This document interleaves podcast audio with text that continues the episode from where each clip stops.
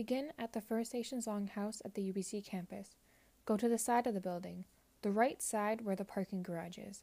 There, you will see a little hut with tree stumps underneath it. Sit on one of the stumps and begin there. Once there was a tree, and she loved a little boy. I spent a lot of time here over the years, on a stump like the one you're sitting on. Sitting here took me away, transported me to this whole other world. This. This was my escape. But escapes don't last forever.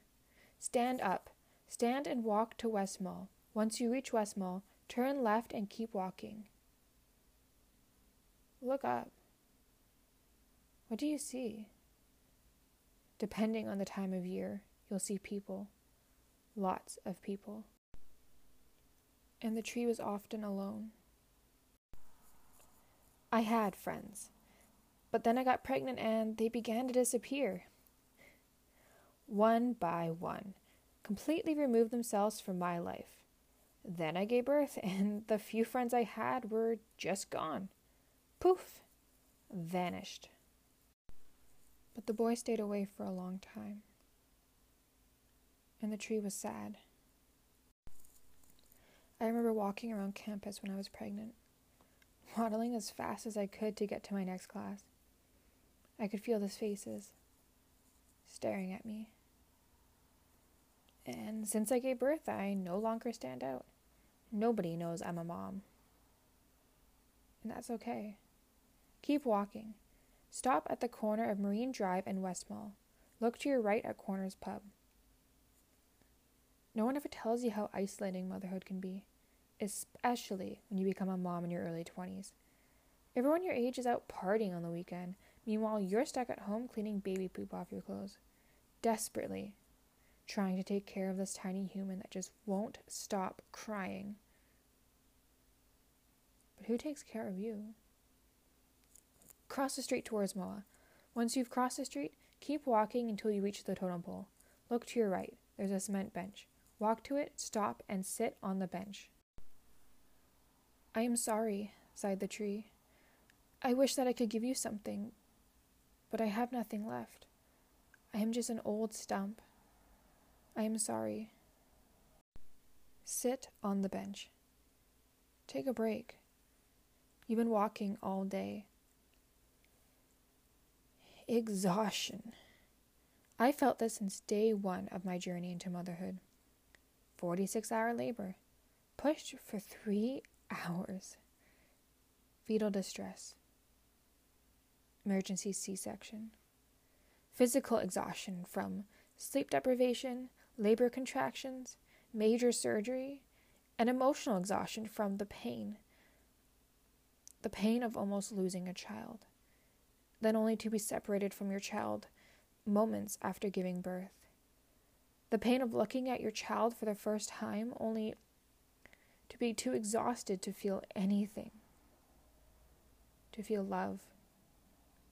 And then thrusted into motherhood, forced to breastfeed. It's what's best for your child. What about what's best for me? One week after giving birth, barely able to walk, no breast milk, baby screaming from hunger, holding a stranger in your arms and being told it's the love of your life, knowing it's the love of your life, but not feeling that way. You see those Pampers commercials, the mom's holding her newborn, looking down at her. Her face is filled with love. She's crying, but they're happy tears. Looking down at my own baby, crying, but they're not happy tears. Sit up from the bench. Look to your right. There is a staircase. Walk down the staircase. Once you reach the front of the museum building, turn left. There is a path. Walk down the path.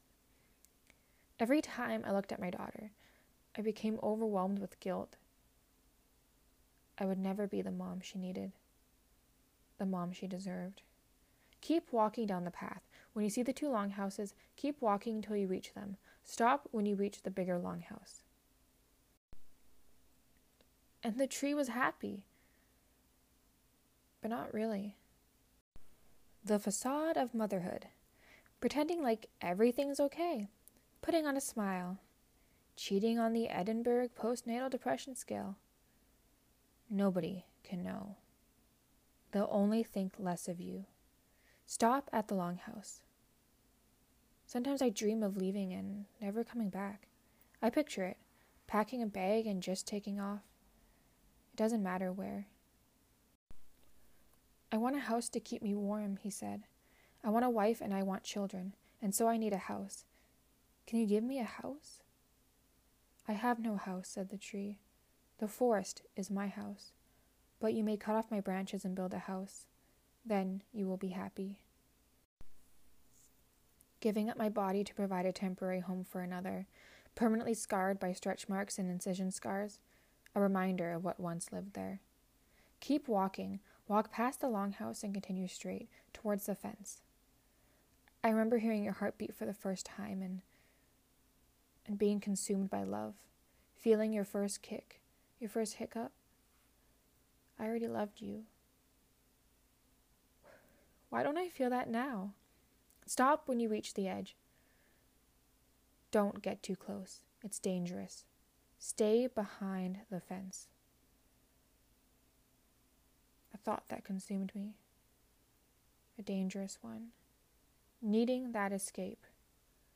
Wanting it to be permanent. You deserve better. But the boy stayed away for a long time. And when he came back, the tree was so happy. She could hardly speak. Your first smile. It overwhelmed me. I fell in love. Three months old. Three months too late. But I felt it.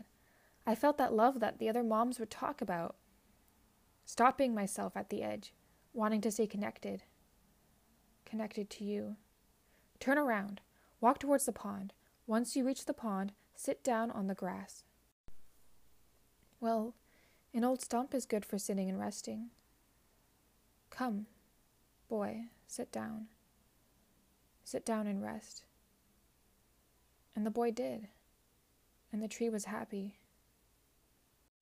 Place your hands on the ground. Intertwine your fingers in the grass. Don't let go. Never let go. Once there was a tree, and she loved a little boy. Once there was a mom, and she loved a little girl.